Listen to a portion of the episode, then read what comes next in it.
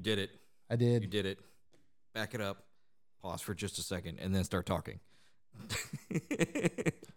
I did a double whammy there. I said that's uh, mm-hmm. and I just ran right into it. As the guy that edits the podcast, I am very well aware what you just did, which is why I stopped you and made you start over.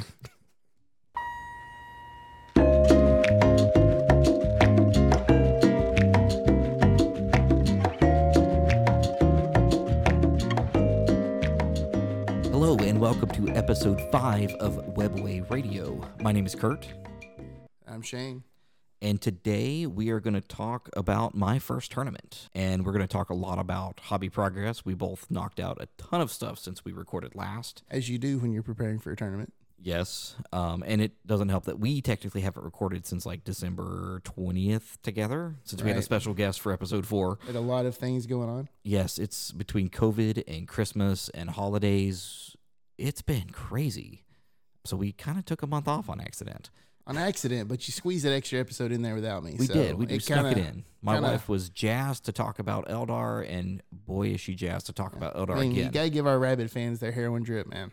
I guess. Oh, and, and while I'm thinking about it, I have started a hobby blog on Twitter and Instagram. I like to think I'm doing pretty well considering uh, 15 likes my last post. Right? oh yeah. Right? Made three of them now. Um, but if you wanted to follow that and see some of the stuff we're talking about, it is Yellid, Y E L L I D underscore gaming on Twitter and Instagram. Probably probably post more on Instagram just because it's easier and Twitter scares me. Got anything you want to plug while we're talking? I uh, did not write my username down. No, that's all right. We'll get it next time. All right. Well, with that being said, let's jump into hobby progress and games played. All right, guys. So the hobby progress section, we're going to try to throw our hobby progresses and purchases into the same section this time to kind of lower our number of sections. Well, and this might be the longest list of uh, progress and purchases I've ever seen for this show, at least. And we're gonna we're not gonna go into as much detail on it as we normally do because a there's so much of it, and b we have a very juicy topic today, and we're running out of time. We've had some stuff going on today. It's gonna limit our recording window. So here we go. Woo, children. Just to break up how much talking that you're going to be doing, Sure. I'm going to let you talk first, so that Oh. then I can talk to break up the next hour got of you Okay. talking. Well, I appreciate that because Yes. I'm probably going to talk a lot. Yes, could already, absolutely. already feel it in the vocal cords. Um, so as far as hobby progress goes, as you know, um, I played in a tournament this past weekend, and I had a lot of stuff to paint. First up on my list is I got Drazhar fully painted. He was really fun. I went with the normal Incubi scheme that I've been doing: the dark green, mid green, light green, blow some orange on him, and then dry brush on a really bright green, but hitting his little details and the gems and painting his base, the uh, uh, the Eldar stone stuff. What's what's it called? Um, it's it's like the, The bone, hero rock, the wraith the- bone. Oh, okay. So I, I painted it, you know, similar to how my wife paints all her wraithbone stuff, and I did some really cool blue highlights on it. I got to paint the plants on it green, uh, so he's just bursting with color, which is really nice compared to not compared to, but you know, my my army has its scheme, and this guy just has all kinds of colors the other guys don't. So it's kind of kind of cool. I dug it. Along with him, I painted a second, un- third unit of Incubi. That way, I'm not rocking old Finecast ones with the new plastic ones. So now I have two plastic units. Painted a Ravager, which I'm I'm pretty proud of. I I'm a little hesitant on the bottom fade. I, I really want to redo it, but at the same time, I don't want to go back. there's there's like a, a point where you get into the to hobbying where it's like I think all of us go through this where it's like how how much is too much when do you call it done and stuff like that. And with my blood angels, which I'll get to later, is I've just gotten to a line where there's so much stuff I want to do more to the models, but it's like if I keep doing it, I'm never going to finish it. Exactly. Um, and I, especially with the deadline, knowing like, all right, cool, I can, I can only put like three hours into this, really helped me out when it comes to, um, just, just hitting the deadline really. Cause I, I knew a week before the tournament, it's like, I got a Ravager, I've got three or four characters, I've got a bunch of little characters I've got to do. Um, it, it lit the fire for sure. So I printed and painted three grotesques mostly just because I hate the Finecast models, um, and I, I have a really hard time justifying what thirty bucks for a single model um, that is just cast awfully. It's gonna have bubbles. It's not great. Um, So I painted up three of those. One of them has a towel that's actively being ripped in half. Um, I'm quite proud of him. So so one thing to throw out here talking about the 3D printed models Mm-hmm. is we've just did some research on the 3D printed tournament scene and we we found out that ITC allows 3D printed models. Correct. But- Jordan has a handful that have already been approved, but Adepticon's policy is specifically no 3D printed models. which is the next thing that we are going to, Yes. Well, which is frustrating. uh, yes and no. Um, and because of that, I really just printed these out to try them in the tournament. Um, well, I mean, but in in addition though, like you know, you you look at the rules and you're like, okay, as long as I don't go to a Warhammer tournament, I can do this. And Right. then as soon as we do it, and as soon as you get them painted, it's like, oh, oh, I can't do it. And, and I think that's probably got a lot more to do with now that Games Workshop is a little more heavily involved with Adepticon, uh, seeing as how it's now the Golden Demon for the U.S. Um, I'm sure they made some like, hey, we'll we'll help sponsor this or provide you with terrain, but you know, you, you gotta you gotta put that hard line in the sand, which Yeah, is fine. Um, I'm actually looking at revamping my list, a little off topic, um, and and completely dropping the homunculus coven. to get access to those other stratagems. Yeah, I've I've I've done some research. Yep. Apparently, trying to be friendly and not competitive in a tournament, not the way to win games.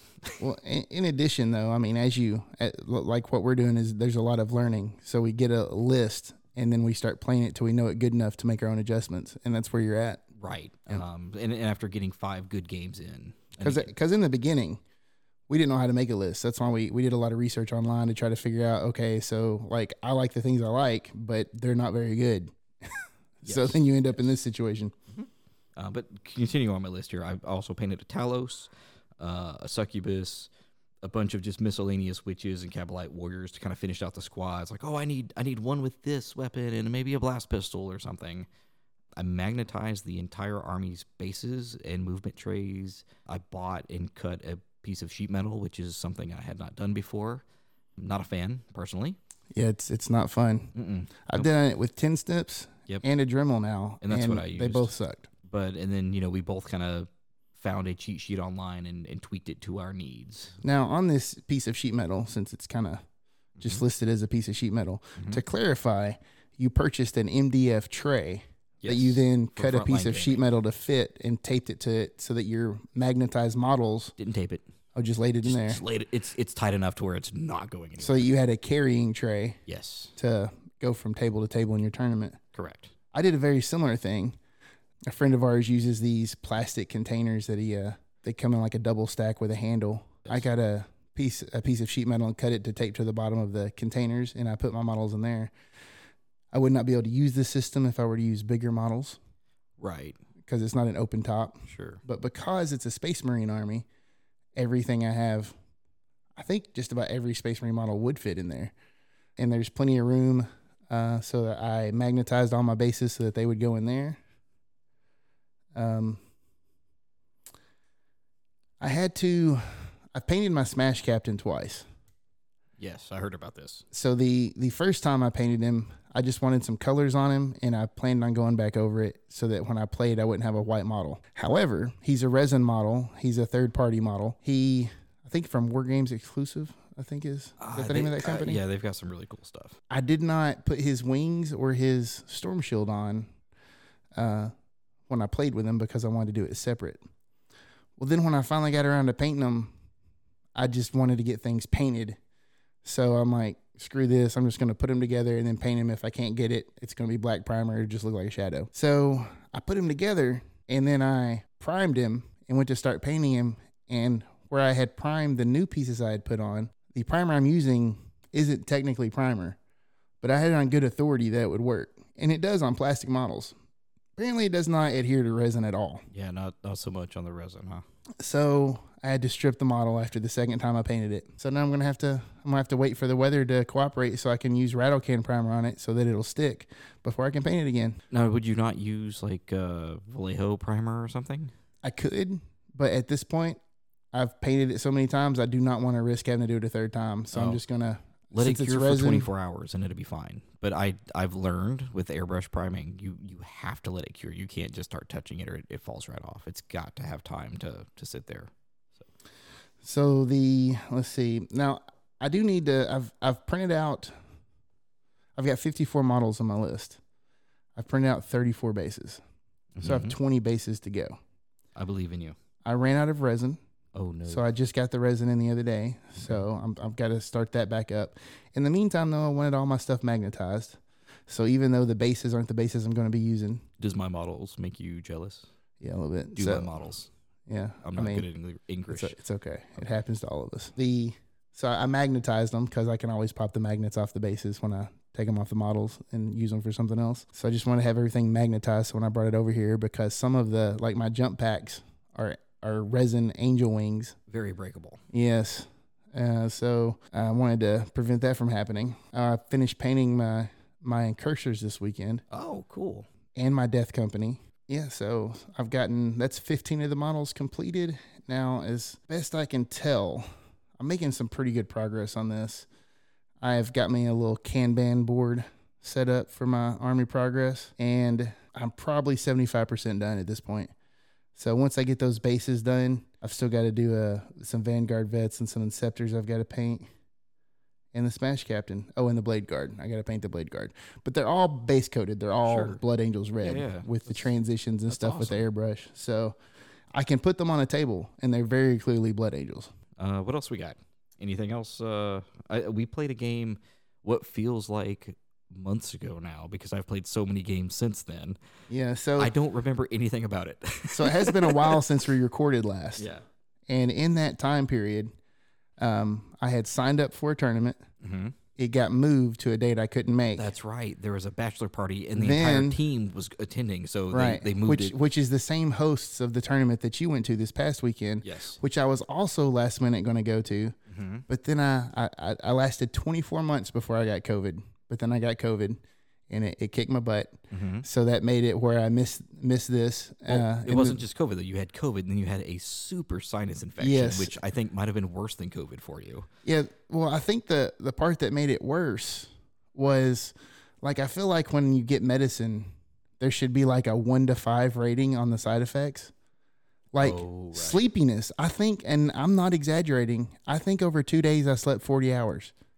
Yeah, because you would text me randomly at like two o'clock in the morning, and then be like, "Oh, hey, he's up," and you'd be back to sleep within like twenty minutes. It's it Um, was terrible. I didn't even. I, I stopped taking the medicine the last day.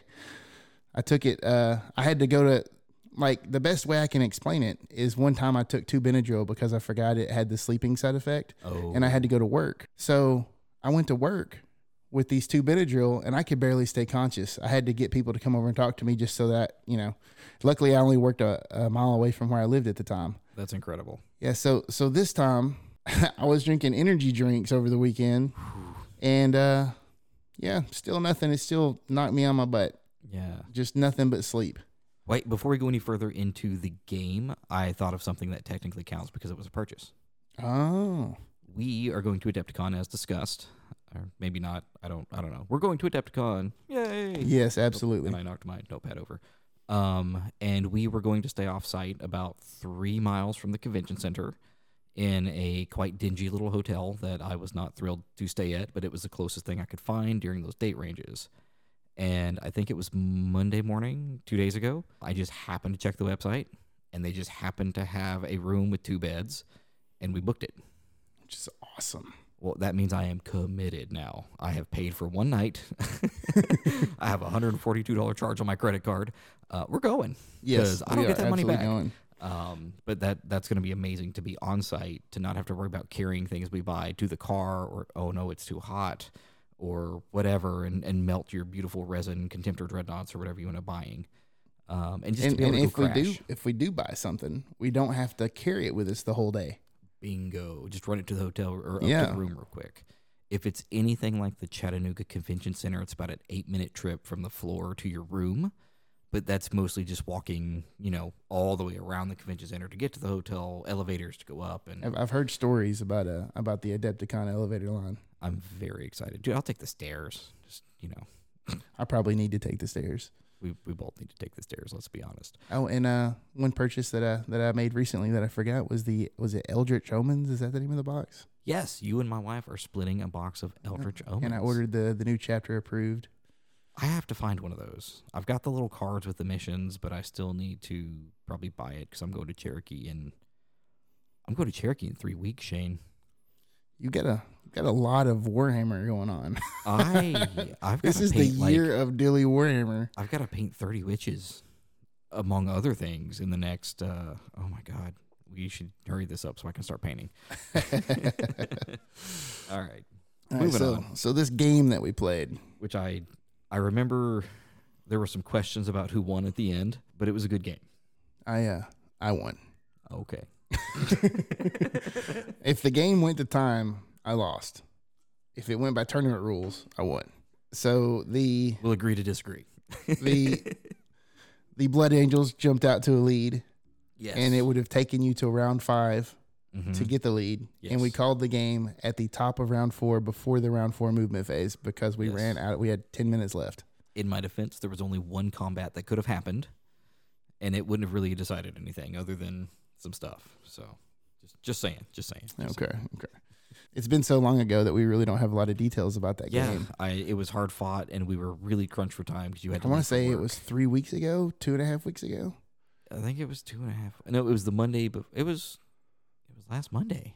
No. Yeah, because it was we we played mission three three, so I could prep for it for the tournament, and I ended up dropping the tournament before I played mission three three. Oh, that was in between COVID and the Uh-huh. sinus infection Yep. kicking my butt. Yeah, because you you were like, oh, I don't feel so great, and then like a day later, you were down for the count and missing work again. So Okay. man, All right. I still Alright. don't remember a lot about the game. yeah, well, we got to get better at taking pictures again. yes, and I I had grand plans to take a ton of pictures at the tournament, and I took like ten. it's awful. I got so hyper focused. But yeah, we'll I mean, talk about that obviously, yeah, absolutely. Now we're going to move along to our main topic, which is I was going to be going to this tournament, so we would have both been able to talk about it. But as Mhm. previously discussed, that did not happen. It wasn't in the cards. So now we get to listen to Kurt talk a whole lot, like a lot. Your immune system betrayed you. Uh, It has been so great, and then it just was like bam, bam, sickness, sickness. Before we move on to the main topic, Of course, we did not talk about the cheat sheet. We glossed over it. we glossed over it for sure. Mine is somewhere here. Let me let me find. Actually, there is a see the Horus Heresy books on the shelf there.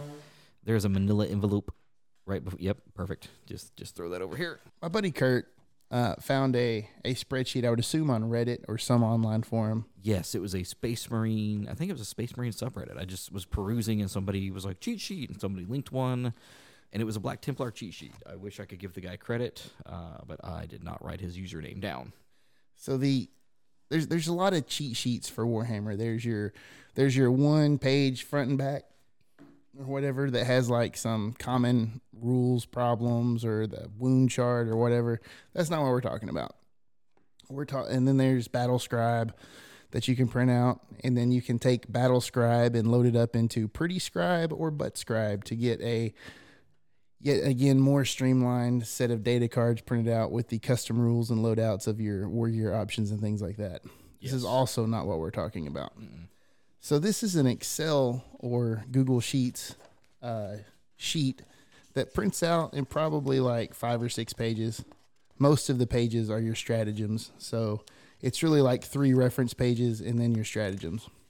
What it does is you have one page that has your main stat line for your unit. So for me, I've got a chapter master, and then it's got the one line of information that has like their uh, movement, weapon skill, ballistic skill, and then one box with shorthand for their special rules. Yes.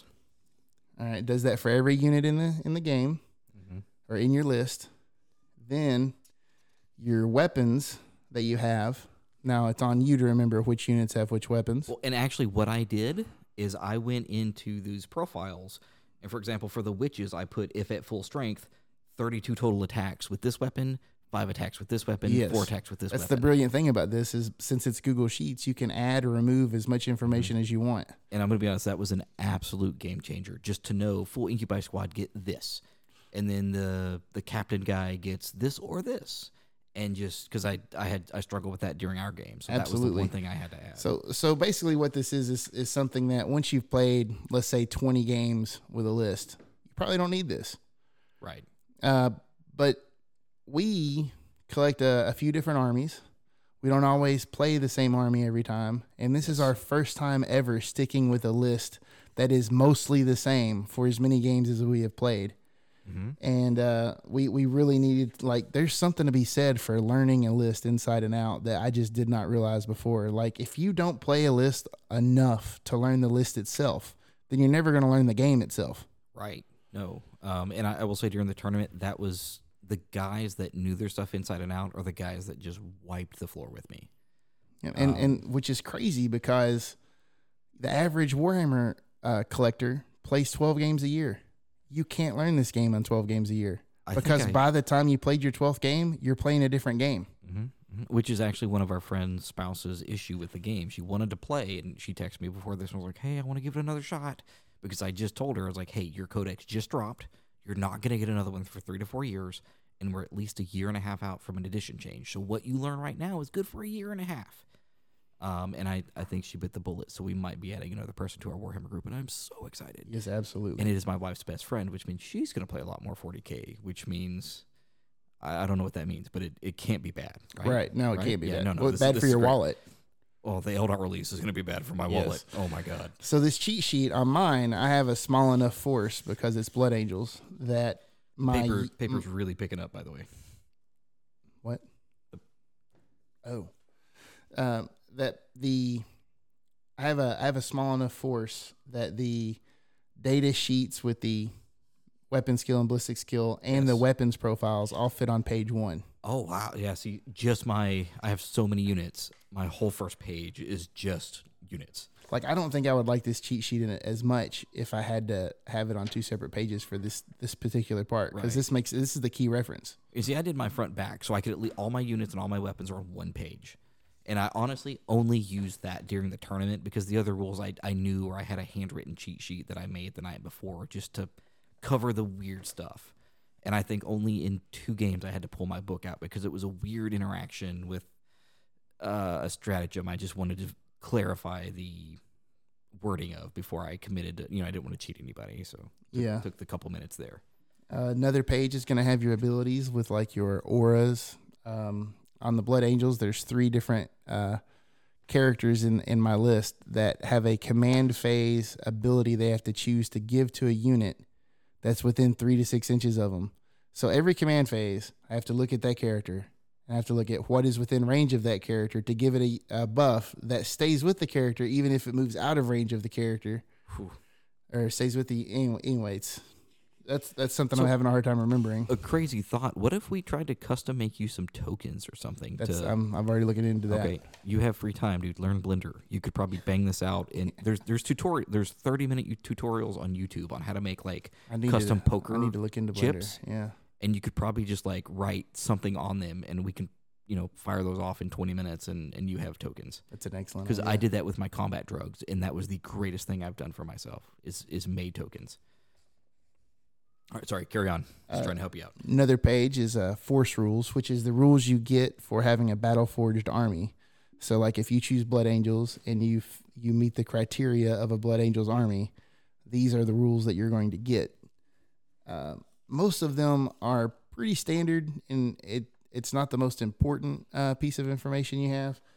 But sometimes you can get some pretty interesting rules that aren't obvious to you. They so you have them to reference right here. And the, the thing is, is you're looking at like to play Blood Angels, you got to have like three to five books, depending on if you have Forge World I mean, that's, or that's not. most armies at this point. I, I think it's it's five or six right now for Tyranids, which is just incredible. So, you know, put those in the backpack, have them sitting beside the table to le- to be legally allowed to use them in a tournament, Yes. and then have this six page printout that gives you all of the detailed information that you need to use your army.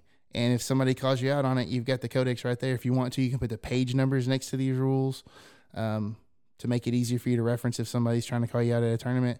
But from what I understand, that doesn't have very much, as long as you are being honest with your paperwork. My core book did not come out. I think I pulled out the GT 2020 packet one time to read the wording on the cut them down stratagem. That was it. Didn't need it.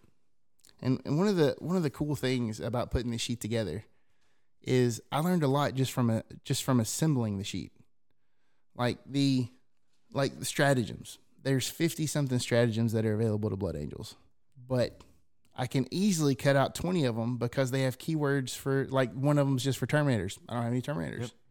If one of them, I've got one for uh, Don't need predators. yeah, land speeders. I Mhm. think is what those are called. Yes. I don't have land speeders, Fantastic unit, by the way. so I can just eliminate the stratagems that I'm not using. Uh, and so it really, really helps narrow your focus down so that when you're scrolling through, like obviously you could have a printout or the deck of cards of your stratagems, but to narrow your focus down so that you're thinking of 30 stratagems instead of 50 or 20 even instead of 50. So let's say I've got narrowed down to 30.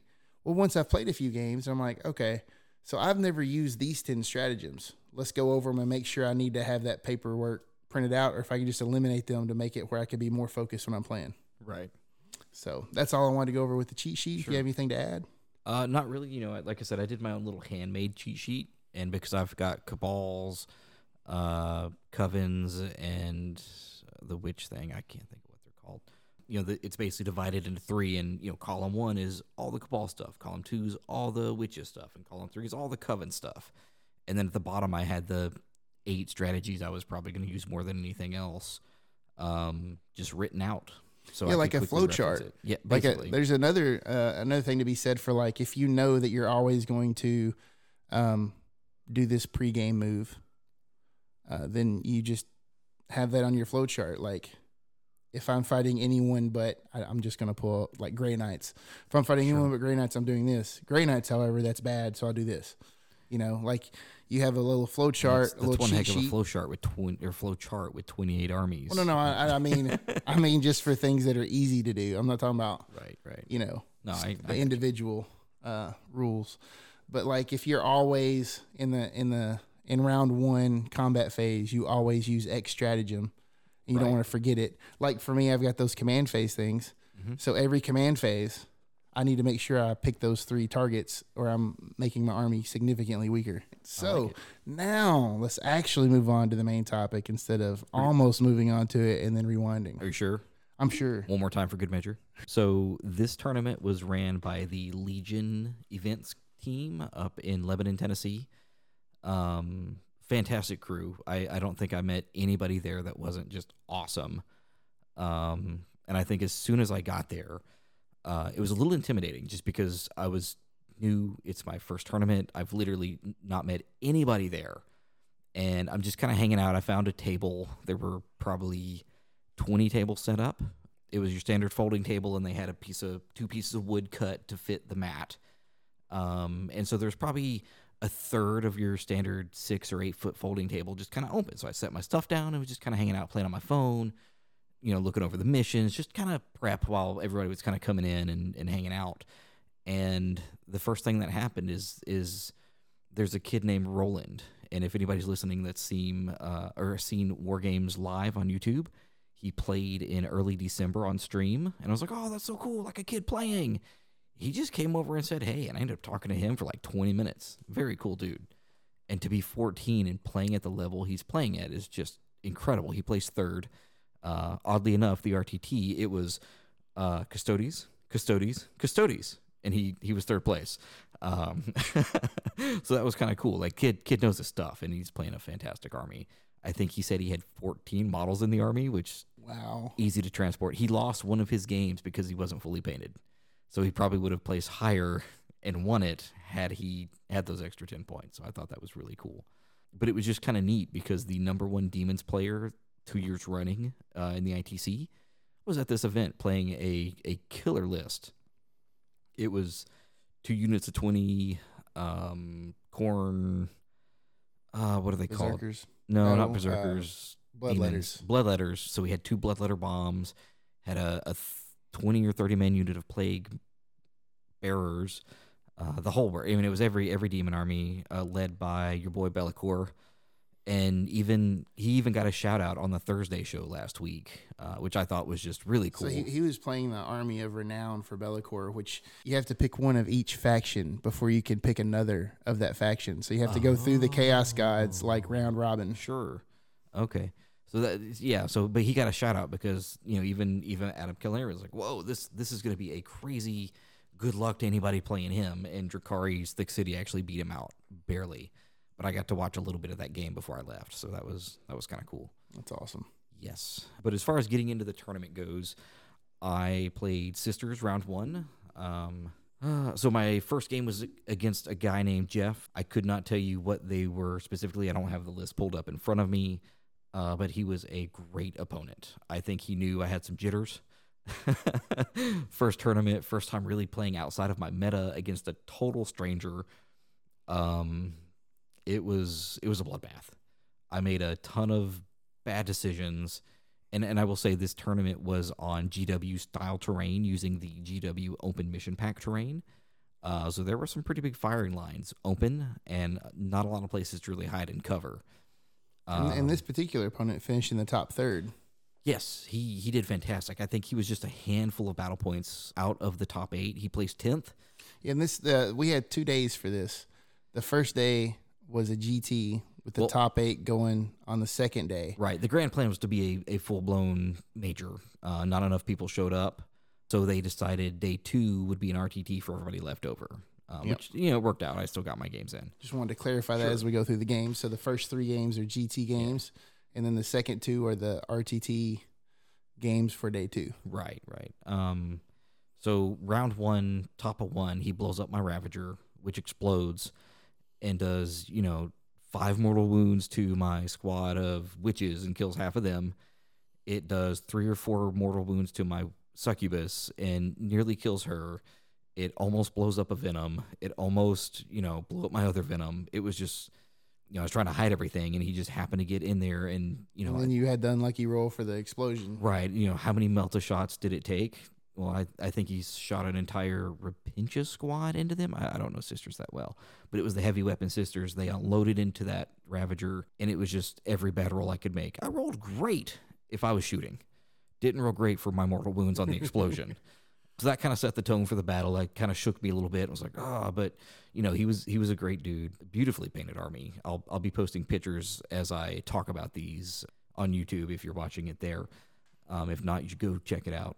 Yeah, it was it was pretty bad. He beat me 95 to 21. Just you know, shot all my shooting stuff off the table round one basically, and trying to get into melee did not go well for me. So uh, one of the things that I've been looking into is uh, obviously scoring. There's there's scoring your primary, scoring your secondary. There's denying your opponent, all that kind of stuff. So I would assume primary focus before you realized you were going to get your shit pushed in was to try to hold more. I would assume, right? Was I mean, go for the primary. always a plan? what is, but it depends on what you're going for. Did you like sometimes you can people will give up the primary thinking that they'll outlast the opponent and come back and get it at the end and catch up. Um, I, I think nerves really got me this game because I just I wasn't really thinking about secondaries. I took what I knew, which was banners, herd the prey, and bring it down because he had a, a bunch of vehicles at the end of the day. He had a bunch of the uh, the guy strapped into the what is basically a dreadnought. I killed three of them, which or actually I, I think I killed about five of them, which gave me a quarter of my points. But again, all nerves. Calm down. You know, we talked through it and then I actually had time. I think I had about an hour because the game was over quick. He basically tabled me. We said, you know what, let's just talk this out and kind of kind of figured it out. So we didn't have to sit there and just roll dice because I was down to a couple of units. Um, gave me time to kind of prep and look at the mission and, and think about what I wanted to do for the next game. Um, so game two was against Nick Smith. Fantastic guy. He had also lost his first game, hence our pairing. Um, I think when I walked up to him, he played and I don't know Gar that well, but I believe it was two Manticores, three tank commanders and Leman Russes, and then three Leman Russes, and probably 60 infantry guys. I don't know exactly what he was playing as far as the, uh, not chapter tactic, but the guard, you know, Catachans or Yeah. whatever. He was good. And boy, Leman Russes hurt uh, when you have toughness three.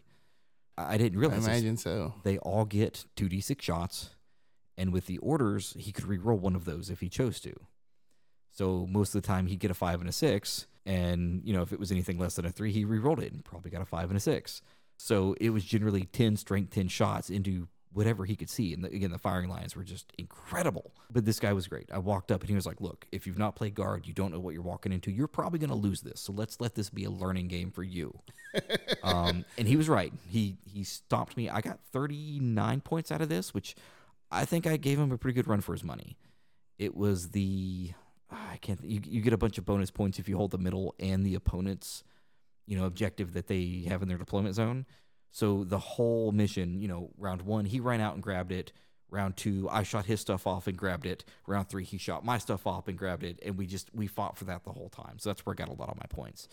And because he was guard, I actually scored really well on Herd the Prey, which again I know that secondary, so I, I took it a lot. Uh, actually, I took it every game, and I probably shouldn't have, knowing some of the armies I was going to face going forward. But against guard, that was fantastic because he he didn't really leave his zone, or I could at least get him out in my turn, um, and and kind of maximize those points but he, you know, I would say, all right, cool, I'm going to do this. And he's like, well, hold on, you've got this stratagem, or have you considered this? Or, hey, if you charge in and fight and kill them, don't forget, you get that extra move, and, and things like that. So he really helped me kind of think bigger picture, two or three turns ahead on things that I hadn't considered. My bet is he's probably played a lot of Drukhari. Um, Oh yeah, yeah. This year definitely. yeah. Astra Militarum has like a 34% win rate overall this year. well, They're and the I- I- bottom of the barrel. I don't know, you know, when that Leman Russ buff happened, but they got moved to a two plus uh, save. Yeah, he's. I think he had that then. Yeah, well, he had that, and he had, you know, six of them, and most of them were re-rolling or advancing or whatever. And those manticores don't need line of sight, so anything his mantic or his his Leman Russes didn't kill, or anything he wanted off an objective, being Drukhari, you know, toughness three basically across the board, he just pointed at it and basically picked up a unit a turn with those. Um, And and I bring up that 34% win win rate, not to to like throw some shade, but more about talking about the skill of the player instead of the army. Like something that was uplifting for me to find out right. was the AdMech army got nerfed into the ground. That's what Richard Siegler won all of the uh, GW Opens playing. He, he played. He went back and forth between that and I guess Drukhari, I would imagine. But the AdMech have a 44% win rate if you exclude Richard Siegler from it.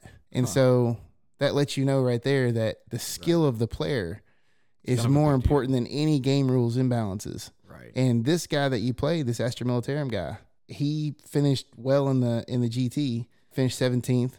Right. I mean, middle of the pack, so it's Yeah, not bad. and that's with the worst army, like statistically the worst army in the game. Uh, also, he had a buddy that drove eight hours from somewhere to just hang out and see if he was interested in 40k. So uh, some of our game two was like explaining what we're doing to him, which was kind of neat because we're kind of like, all right, hey, so check this out. That's awesome. These guys are going to deep strike in and shoot. I'm going to try to charge and so even at the Warhammer tournament, you've still got the recruiting turned on. Yeah, That's time, awesome. man. It was it was fun. But yeah, Nick Nick was fantastic. And even throughout, you know, after we played our game, he'd come over like middle of game three, be like, "Hey man, how's it going? How you doing? How, you know, how's this going?" And even day two, you know, he saw I was playing the Orc Speedball for game four and was like, "Oh, oh man, don't forget this. Try this. Watch out for this." Oh, that's Um, awesome. Yeah, so he was he was kind of like a mentor to me. So very cool. And he I think he subscribed to the podcast. Um, That's- and and also uh, a note here. I was able to use the brand new Webway radio uh, objective markers you got me on Monday when we played our game. Yep. I got to use them for every game on day one. So anybody that took a picture of our table might have our logo out there. So That's maybe awesome. maybe we'll get some hits from it. We'll see. Um, but no, he was he was great. Um, game three uh, was against a guy named John Morale playing. It was listed as Ultramarines, but he was playing the uh, uh, the Marines that were in the Badab War books. And as soon as he said the name, I was like, oh, because I, I recognized them from reading those books years and years ago. They were they were white.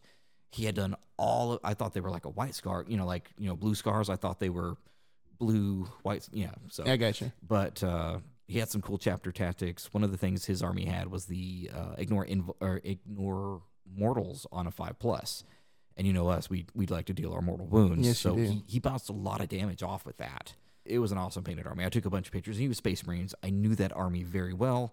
As you know, I've played Space Wolves. I've played Raven Guard up until I switched to Drukhari about six months ago. Um, so I actually beat him 90, 90 91 to 36. He, he had a lot of heavy intercessors. He had a lot of blade guard. He had a lot of just intercessors, things like that. Played very cagey, very defensively, um, which really made me work for it. He had a giant Redemptor Dreadnought in the back with two of the plasma guns. I don't know what they're called, but I knew they could hurt me. So I basically pumped everything into that turn one. And I I don't think we've said it, or we may have in a previous episode, but Mhm. we haven't played a lot of different factions. Right, and and, And we're things- typically in our group, we're the ones showing other people how to play, yes, and our knowledge of the game very limited. very limited. I learned. Yeah, so And we're the ones that are teaching in our social circle. We're going to the tournaments, and we haven't played. Like, there's Uh-oh. 28 factions, I guess, and then each each one of these factions has those sub chapters, like the covens and Sure. and and uh, successor chapters and all this kind of stuff. Like, there's like a hundred combinations, but like 20 something main ones, right? And Right. there's we probably faced four or five of them. and and I, I kind of preface with all of my opponents like, hey, my meta is my wife and my buddy Shane, and I play Eldar, I play Black Legion, and I play against Blood Angels, um, and that's really the extent of what I know. So every army I face, except for the Space Marines, was a new challenge for me. Um, and I think knowing Space Marines the way I do, John John was very new to the game. He told me started the game, hey man, this might be my fourth game of ninth edition. Um, so just kind of like Nick kind of mentored me, I mentored him. That's awesome. so so it'd be like, hey man, don't forget like these guys, your eradicators didn't move, or they're all focusing on one guy, so they all get to shoot twice. Um, unfortunately, he rolled just terribly, um, and they didn't do anything. But but I tried to do that for him, like, hey, don't forget, you've got this stratagem or this or, or whatever. Um, but he did tell me about halfway through the game, he's like, you're the most fun opponent I've had all weekend, which made me feel really good because we were just hanging out and having a good time. Yeah. I was beating him very badly, but he was a great sport, and I wasn't trying to rub it in. It was just like, oh man, like you know, I I was able to set things up and pull things off I haven't done before, which was really cool. Uh, but he he was another great opponent. I'd I'd gladly play any of these three guys again. They were they were fantastic. All right. So A this, big win to uh, to cap my day. so that's the the conclusion of day one. Yes. Now, when you were thinking about this that night before you were going into day two, what was your conclusion on your experience that, that thus far into your first tournament? Um, well, I took some notes. So first and foremost, game one and game two, I used almost no CP, just because I think it was nerves and kind of in the zone and trying to focus. And you know, we don't use a lot here just because we're having a good time and talking and chatting, and it's And because we're terrible. right. Um, so that was a big thing for me. And I remembered game three. I don't know why, but it was like, oh, it was like I was remembering all my stratagems. I felt like Charlie Day in front of the chalkboard and everything was like, "Rah!" and I just felt like I pulled out all the cool stuff. So that was one thing. Don't forget about your command points. Crazy, I know. um, I I learned too that people have played a lot of Drukhari for the most part, and they know exactly what to shoot first. Um, so be a little bit better about hiding your things. Like my Ravager, basically got blown up every game or uh, first turn, top of turn one. You know, game one, game two. He tried to kill it game three, but unfortunately his dreadnought had taken so much damage. I think he was He hitting on bracketed. five or sixes, and it just poor guy didn't roll well, uh, which was my intent. How many of your games uh, did you get to go first? Two, uh, game three and game five. Okay. which and I, I learned after game one like oh oh i gotta hide myself a little bit better because things can shoot far unlike me and things can move fast like me because i'm used to playing eldar and you know my wife's a little cagey with how she plays she doesn't really like to advance up and i know with your your blood angels you're quick but you kind of hold back a little bit too we're both kind of feeling out and just kind of burning turn one to get in position and I just wasn't used to people running up and just whacking me in the face like they did. Crazy Right, people so- know how to play, and they know and they play enough to know most of the armies. And again, Dark Eldar is kind of the big bad guy right now in the room. Everybody's at least heard of how to play them. So, All right. So let me interject some questions in here before we get started on day two. ooh, a little interview in our little interview, huh? All right. So it's it sounds like uh, sportsmanship for the tournament culture was better than expected. Like the, Yes. the win at all costs, the attitude problems, arguments doesn't seem like it was a big deal. Um, I don't know about win at all costs, just because I played like the last bottom five tables every game I played. You know, part of losing your first two. Um, Well, one of the guys you played did finish uh, fifth, I think. right? yes, Matt something I can't think of his Yeah, we haven't name. got to that game Yeah, yet. yeah. Um, he he did great. Uh, he was a good guy. He was I don't want to say my least favorite, um, but that was a weird army, and we'll we'll get to that in game five. But everybody that I played, I had an absolute blast with. I know a couple of the guys on the top tables. Um, it was a, a lot more competitive over there because at the end of the day, those guys are getting the big ITC points and stuff. Um, and I think the end game was the Super Demons player versus Thicc City, and Thicc City ended up winning out on that that particular game. Um, so I, I you know, it's probably more, much more competitive there. But I let everybody know at the start of the game, like, hey, I'm not here to win this thing. I'm just hanging out and learning how to play against other armies and having a good time. So, you know, talk to me if you have things to suggest, vice versa. Let me know. And and that's just how I played it. I wasn't trying to win it. I wasn't trying to be an asshole. Um, just having a good time and You're trying to get that experience. exactly. Okay, so most tournaments have a time limit for your games between two and a half hours and three hours. And Yes. me and you, we've practiced this quite a bit. We've not done it yet. Um, it seems like we always get to the end of round three, and at the end of round three, we are very short on time. Yes. And so sometimes we try to rush through round four and talk out round five, and sometimes we just Mhm. call it right there. I don't think we've ever gotten more than halfway through round four if we were going to stick by the clock. Probably not. Um, and that's with trying to go faster. Sure. Uh, so the way that I understand the games from the streams I've watched and stuff, half of the game is round one, and then the re- the second half of the game is the four remaining rounds because you kill so much stuff in the first two rounds that the game just speeds up because there's not as much dice to roll. It definitely helps. Um, I will say I, I tried to take notes on some of the games, like So when you so this particular tournament had two hours and forty five minutes. Mhm. Most tournaments are between two hours and thirty and three hours. So this is right in the middle. Um, with the two hour and forty five minutes, that is not from the start of deployment. That is from getting to the table. Is that correct? you get 15 minutes. And generally, this place was so small. It was maybe uh, 4,000 square feet. I don't know. So you could literally throw a rock and hit the other side. So getting to the table wasn't really an issue so much. And as games finished, like, oh, you know, as soon as the pairings go up, you just kind of walk over and you just start talking about your army while you're kind of measuring out and putting your objective markers. And it wasn't it wasn't near the issue I thought that was going to be. Now at LVO or Cherokee or Adepticon, when you're in a you know 80,000 square foot place and you've got to go find table 107 or 302, that's probably going to be a little more problematic because you literally have to pick up all your stuff and run. Um, all I had to carry was my FLG carrying tray thing and my backpack. And I think as the game was kind of wrapping up, I'd start kind of gathering my dice, and because my stuff's magnetic, as as I would lose my models or pull units, right back in the tray, ready to go.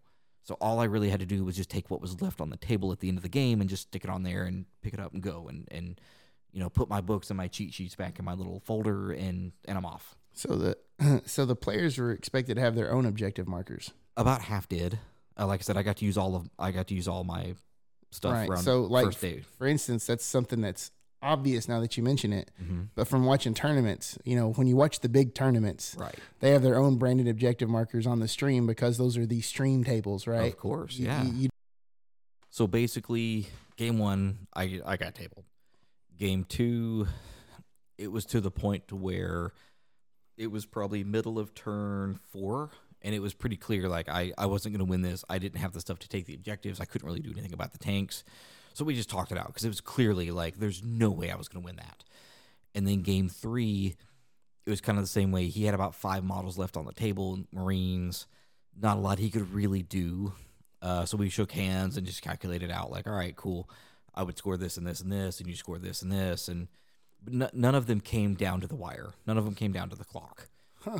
Um, it was either a kind of a soft concession or a hard like you have three models left. What are we doing here? There wasn't any like we got ten minutes. We got to start talking. Uh, from what I remember, it was a very clear like. Ooh, um, All right. So the first round was nine thirty, so that means it would ended at twelve thirty. 12, 11.45. No, it started at 9, I'm sorry. Oh, So it must have been a half hour of just kind of talking and, and figuring Okay. that out. And Okay. in my notes, according to this, round one started at 9.30. Uh, round two started at 10.19. and Round three started at 11.02. What It's so weird. What do you mean? I mean, 02, 19, you know, like you think Oh, yeah. yeah, since there's a hard clock, you know, that it would be. Well, with, with the lunch hour being right after round one, nobody was really in a hurry because they catered in pizza. So it was just kind of like, all right, cool. There's you know sixty boxes of pizza there. Like, let's you want to you want to just do another round and see how it goes. And so most people went about ten over or twenty over, um, if it was really close. but again, I I was tabled basically. I had a couple of models left. There wasn't really so I was like, all right, yeah, let's let's get lunch. Got you. Got you. Was there alcohol? Not officially.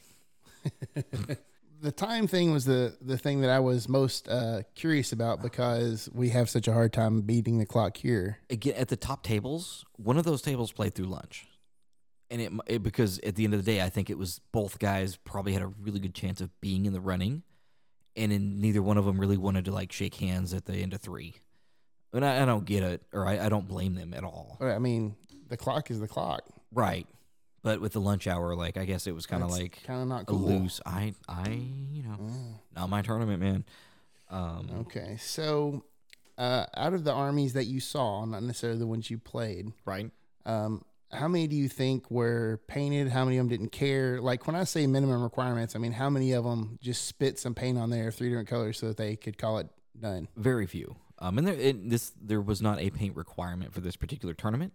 You just didn't get your ten points. And I know Roland, the uh, the kid I was talking about earlier, he he lost a game round one or round two because of painting.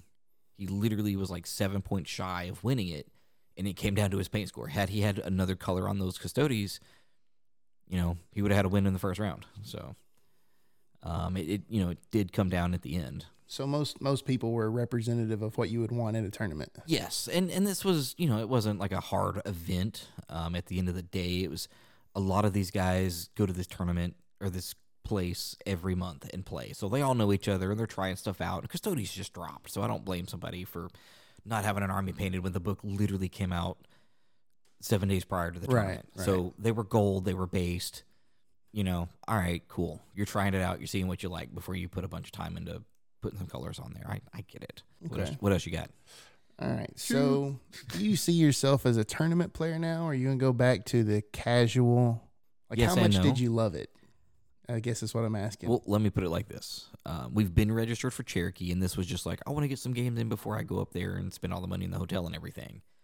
Since then, I have registered for their April tournament.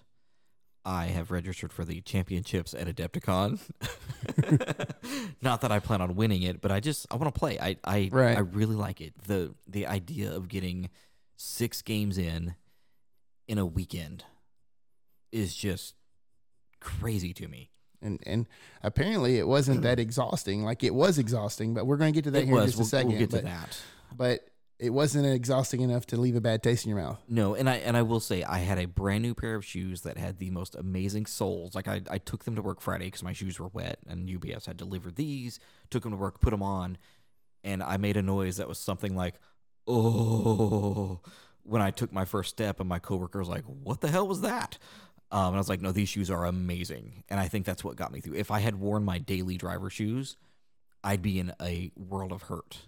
One of the things I was concerned about with you would, was the blood sugar, if, if that was going to be able to be stable through the whole day or not. So or uh, when I'm doing stuff like this, type one diabetic, for those that didn't hear episode one, um, you probably heard my pump earlier going crazy. I've muted it now. Um, day one was a little rough just because you know I, I got off schedule. If I eat anything for breakfast, I usually spike really really high. So I had given a little extra in the morning and actually was crashing at the start of round one. Uh, not bad, but I could feel it kind of going low. So I drank half a sun drop and ate like a pack of crackers and, and I was good. But day two, day two was kind of a struggle. I generally don't eat breakfast, and I did this morning, but it was just like eggs and bacon at the hotel, which, but I made a point just all day, you know, watch it like a hawk, pre dose. If I see I was going up, I'd try to, so I, I was perfectly level all day. And granted, there was a pack of crackers here and there. I didn't eat the donuts for breakfast. I didn't eat the pizza at lunch. I didn't pound like four Mountain Dews like a lot of the guys. I just ate what I kind of needed, bare minimums. All right. So uh, nine hours of 40K on day one, six hours of 40K on day two. Yes. What was your experience staying focused and all that? Like, it seems like you actually got more relaxed on day one. Yes. Started remembering your stratagems and stuff. So it was more about the nerves of your first tournament. I I think, and it was total strangers. I knew nobody else in that building other than like the TO that I was messaging about, you know, what's legal, what's not as far as proxies go. I didn't know anybody. And yeah, I, I definitely got more comfortable. You kind of talk to the same people, like, oh, hey, man, how'd you do? Or people would come over and watch your game, and you just chat with them while your opponent's rolling his dice or something. It was it was so much fun. And I definitely feel more comfortable. I, I'm awful with names, as I'm sure you know. because I literally have them written down in front of me. Or I wouldn't know any of my opponents' names. Day one, I was so ready. I think I left there and called you. I was like, "Oh my god, I have to hear all about it," and you were sleeping, so you you didn't really listen. I was I was really over yeah, well, medicated. you, yeah, you were. You and were at that point. I hadn't realized what the problem was. Sure. So because you were busy, um, I ended up talking to my wife for like an hour and a half, and just you know, it was it was fun. Day two was a little different story. Started off great, you know, had a big win in round four, big loss in round five, but in the middle of five, you know, like if you've had a couple too many to drink and maybe you're trying to remember that song and you're like hurting your brain trying to think really really hard about what that song is that's Yes. kind of how i felt at the end of five like i was i was literally looking at the cheat sheet that we made and just not able to pick out the unit that i needed because it was just like oh couldn't couldn't think couldn't remember numbers or stat lines or saves and after five i just went to the TO. i was like hey man i I gotta go. I can't. I can't think straight. I don't know if I'm gonna be able to make it home at this point. Um, Yeah, so the, definitely uh, something to prepare for. The LVO, you know, they played uh, ten games over Mhm. three days. If you got in the shadow round, Two of them did. that's uh, too much. that's rough. Too much. Yeah. Um, and and, and you know, I course, that is almost a thousand tournament, thousand person, seven hundred and sixty-eight or something. yeah, I think they had a lot drop just due to COVID and the Oh, mass they restriction made do. a lot of people very upset. So, what do you do? All right. So those are all my questions. However, you did list a few uh, a few takeaways from the from the tournament. Uh, you needed a cart, Yes. stratagems, and a laminated scoring sheet. So round one, Jeff, I believe was the name. Yes. Yes, Jeff had a laminated scoring sheet and dry or whatever dry erase markers, and so it was super great. I just assumed like, oh man, I'm the only person doesn't have this. I think he was the only person that had that, and it was amazing because he could just take his marker and dot got that secondary, dot got that secondary, dot got that primary, and he had mine too, so it was great. And in my other games, as you can probably see on my little sheet here, it's literally just me marking, you know, who got what in the round and hoping my math was right and I got everything correct. Um, because it was it was bad. Um, so I'm definitely gonna laminate one of those and take some markers and just be able to quickly like wipe it off at the end of the game and set it up for the next one, just so it's clear on the board who's got what, and I don't have to keep passing my little notepad to everybody. Because if I didn't have this notepad, I don't know what I would have done. And the stratagems, I feel like that part is going to be a lot easier after we get more familiar with our armies. And I, I think it just it's more reps. You know, ten games to learn your army, probably twenty games to really start mastering it. I probably had ten reps in going in. I think the 10 reps to learn your army is probably 10 reps for someone who's already mastered the game. Probably. We I, I learned a lot. And a lot of it was very technical things. I suddenly can see the benefit of doing that consolidation move after combat because now suddenly it's super important because you know we play the same style game just about every time. We know what we're gonna do. We know what each other's gonna do. We know how to beat my wife. Um, she knows how we play, so we kind of prep for that. Um, now, now, to be fair, she also beats us. be fair. Oh yeah, Huh. Yeah. give I- her uh, another two weeks, and we're not gonna win against her for nine months. Right. uh, with that new Eldar book coming out.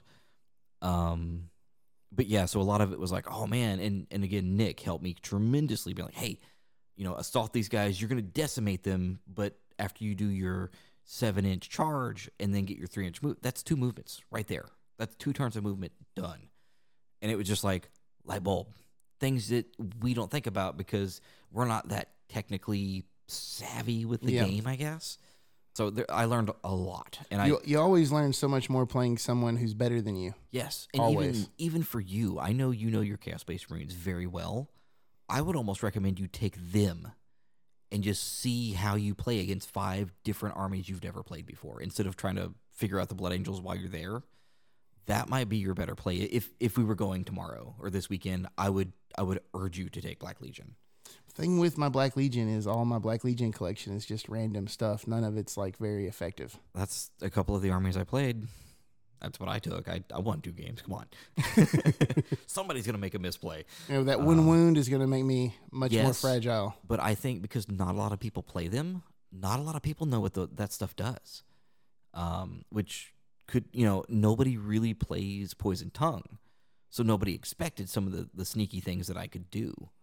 Um, because everybody's used to Thicc City and that's all they've seen and heard of.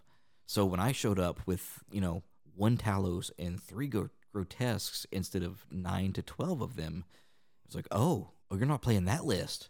I had that told to me multiple times. And actually, I had somebody else, I had a couple people walk up and be like, wow, you painted your army. Because right now, a lot of people are just, you know, three base coats and calling it done on their Drukhari because it's it's 12 Talos and or Cronos or whatever. And that's that's all they're doing. So to see somebody, I guess, that put some time in was just like, whoa, which made me feel really good. I didn't win Yes. best painted, but the guy that did looked amazing. I'll show you those pictures after. the Okay. fact. Uh, so about this cart, so you think that was that crucial of a thing to have your little To like on wheels cart, like a teacher would roll through the hallway kind of thing. Did I show you the picture of it? I mean, I've seen a lot of them. I Oh, would assume so. I'll show you this specific one Oh, because this this specific one, cart. yes, and almost I'd say half the people there had this card. Well, now we are ready for you to go to your day two. So let's talk game four. This was really, really exciting because when I walked up, or when the pairings happened, as I'm walking to the table, you had already seen the pairing. I was like, oh shit, you're playing the speed wall. so I checked my phone and I look at who I'm playing. I was like, oh, oh no. I've, I've read about this list. He had no infantry. My poison shots did nothing. Wounds on a six, and he still gets his full save. Not pretty. So I was I was really scared walking in. Of course, we know Jonathan, who is a orc player and knows the orcs very, very well. Day four, uh, playing the speedball. David Olivia, I believe. Now, day four is the 28 person RTT that had 23 people complete it. Yes, and I, I was one of the ones that dropped. Uh, Nick dropped um, because I, I think And um, this this uh, particular opponent finished 14th in the uh, RTT. Yes. I think one of his first games on day one was actually the Thicc City list. So, but like me, he was he was still kind of learning the mechanics of the game. He had been playing for a year or so, I think.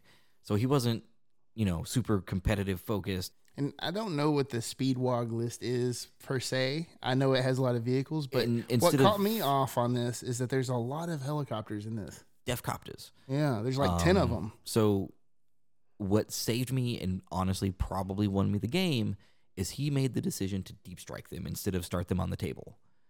And he forgot about them round two, and I forgot about them round two because you know I've been trying to help you. Oh, hey, don't forget this because they were on We, the we always they were on a tray on his cart, out of sight, out of mind. Oh. We both forgot about him, and it was like middle of my turn round two. He was just like, "Oh no!" Um, and had they come in, he probably would have wiped out because he had two units of six or seven. They would have shot whatever I had off the board or charged and killed whatever I had. Now he was able to put them in round three, We right? put him in round three, Okay. and they they did some work, but I was able to What's their movement? twenty. Yeah, That's a lot. but my Hellions were able to do the uh, eviscerating flyby on two units at once. So on vehicles on five ups, it just dealt, dealt mortal. So I think I killed two or three of them. And against him, I actually took bring it down, which is every vehicle I kill, I get a point, which turned out to be very good because I, I scored seven. Um, killed a couple of buggies, killed a couple of helicopters. Towards the end of the game, I kind of I was I was maxing out my primary every time, except the very last one. He killed a few things, so I didn't get it fully. I, d- I just realized this, but uh, the two wins you had, you nearly maxed your score 90 and 91. some of the stuff I take, you can't get full whatever. Like banners is hard because if you don't just keep accumulating, he burnt a banner down, which means I have to kind of start over and you don't get it. So yeah, round two and three, I maxed primary because I just got out there and I held those objectives, knowing how my last games went. I literally scored as many points in the first two just off primary, or per first three rounds off primary than I did my previous two games. So I felt like I was on top of the world. Heard the prey because I was able to hold him back. I scored four points every single round, which again maxed it out at the end for me. Got super lucky. Heard the prey did not do well for me in my other games. Um, I raised banners. Uh, I got one point, two points, four points, and then because he burned a couple down, three and three. So I only got 13 there. And again, bring it down. I I did. Uh, I got seven, which didn't really matter because everything else was so high. This next game is uh Oh, hold on, we're, we're not Oh, done. you're this not? this was an Oh, interesting sorry, game. This sorry.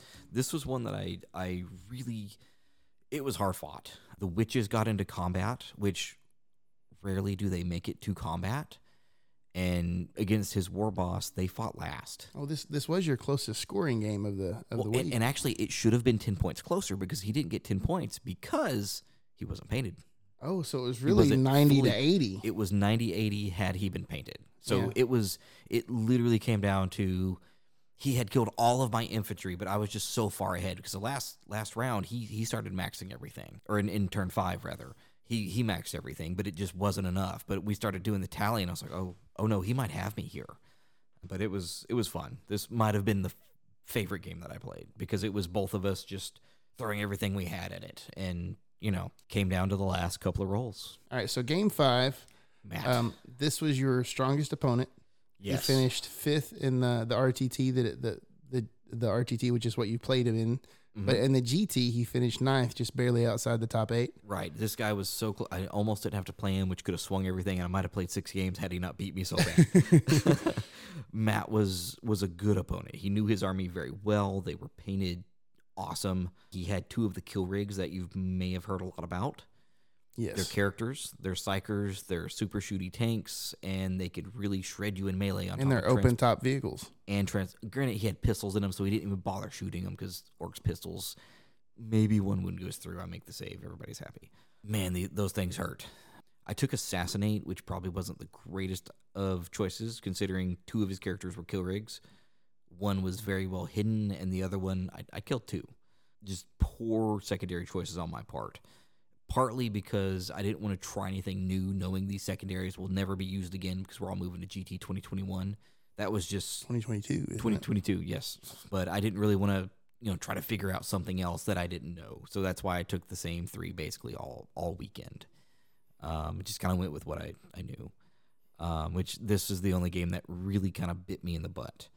It was a crazy game. I don't know what it was that got me. It might have been the Meganobz It- it's the almost dreadnought looking orcs. Not the Killa Kans but I, i'm not sure. But man those those four heavy flamers he killed anything he shot at he killed. I think at the end of three we kind of just shook hands like man i've got i've got an archon and four Kabalite warriors left. Like this is yours. You know do what you can to max everything out. And that's what he did. And this is your game that had the most friction between the players, right? I- I wouldn't even say it was say friction. friction. It was just you know some things were maybe nudged into other things that shouldn't have been. So a unit or two may have been trapped into combat when they technically weren't supposed to be. Uh, but being my first tournament, I didn't want to make a big stink or call a judge or anything. You know, I'm just there to have fun. But about halfway through this game's when the mental exhaustion started hitting me. So at that point, I, I really didn't care. It was just get through this game. You know, my wife's like, "Are you coming home? When you're gonna be home? Are you are you playing game six? Like, well, if I win, I'm staying. if I lose, I'll be home in two hours. Um, so, um, but no, I, I don't really necessarily fault him. It was just I think I was tired. I know he was tired because he came from Alabama. He came up Friday night. You know, stay with a bunch. I think five or six guys from Florence came up. Yeah, they were the Shoals area or something, was the name of their team. Yeah. Uh, Muscle Shoals, Florence, right there Yep. next to a river separates them. Hard, hard fought.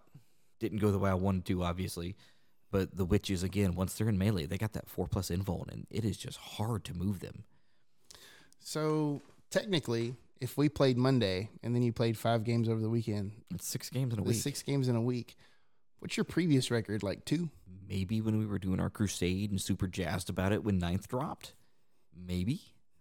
So I've played more 40k in the last 70 to 96 hours that I've played in a good six to eight months, I think. Quality games. You know, I mean, me and George will throw down and just play turn one just to practice or something.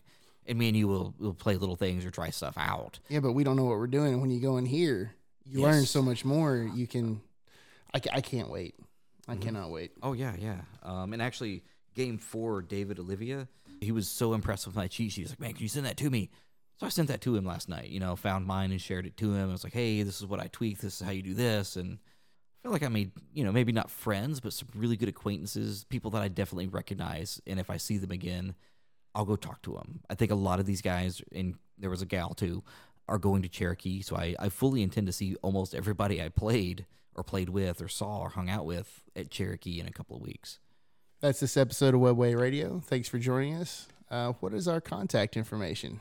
You can find us anywhere you can basically find a podcast, and we do have a YouTube channel. Any you guys know you listen to podcasts, like, share, subscribe, all that fun stuff. And please leave us a comment. Let us know what you think. Yes, that uh, that's probably most important. Let us know how we're doing.